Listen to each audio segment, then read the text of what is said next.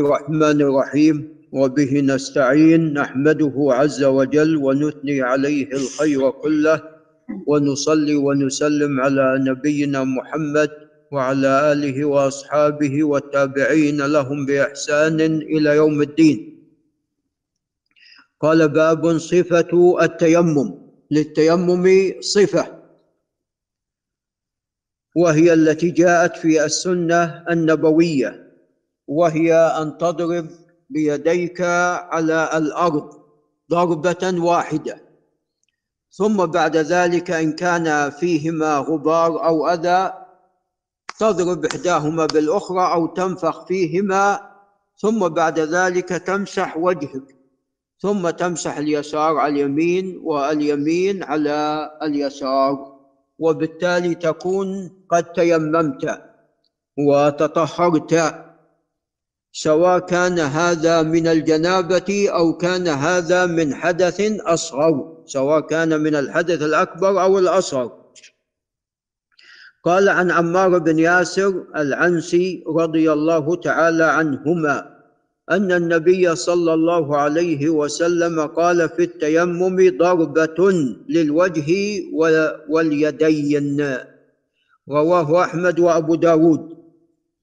قال وفي لفظ أن النبي صلى الله عليه وسلم أمره بالتيمم للوجه والكفين رواه الترمذي وصححه. وهذا الخبر صحيح وأصله في الصحيحين. اللفظ الأصح هو ما جاء في الصحيحين كما سوف يأتي لعل الشيخ أحمد العسيري ينتبه. اللفظ الأصح هو ما جاء في الصحيحين. قال وعن عمار رضي الله عنهما قال أجنبت فلم أصب الماء لم يكن عنده ماء. قال فتمعكت في الصعيد وصليت. فذكرت ذلك للنبي صلى الله عليه وسلم. فقال إنما كان يكفيك لأنه هو تمعك كل جسمه كما تتمعك الدابة. فقال عليه الصلاة والسلام إنما كان يكفيك هكذا.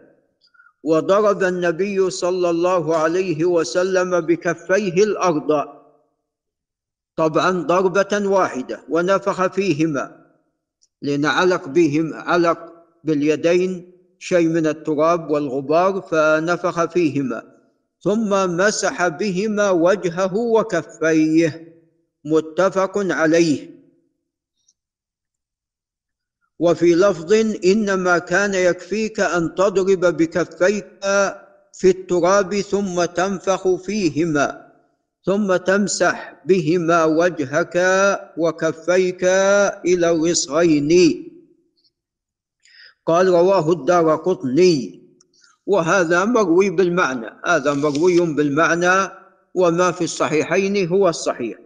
قال وفيه دليل على أن الترتيب في تيمم الجنب لا يجب. وقد يكون أخذ ذلك طبعا هو الترتيب في غسل الجنب لا يجب. نعم هذا في الاغتسال. لكن هو يقول من هذا الخبر فيه دليل دليل على أن الترتيب في تيمم الجنب لا يجب. هو لعله والله أعلم أخذه من قال تمسح بهما وجهك وكفيك إلى الوسغين يعني تأخير مسح الكفين إلى الرسغين وهنا كأنه يشير إلى أن هذا المسح هو الابتداء بهما في الأول. وأما إذا قلنا أن للوجه ولليدين وأن المقصود هنا باليدين يعني إذا كان في الوضوء يكون بعد غسل الوجه فهنا آه، الترتيب موجود. هنا الترتيب موجود.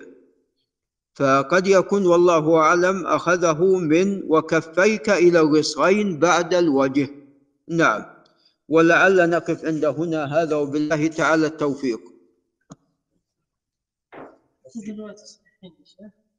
ثم مسح بهما وجهه وكفيه يعني الوجه قبل. ما في ترتيب ما في يعني أنت تقصد تقصد بالعطف.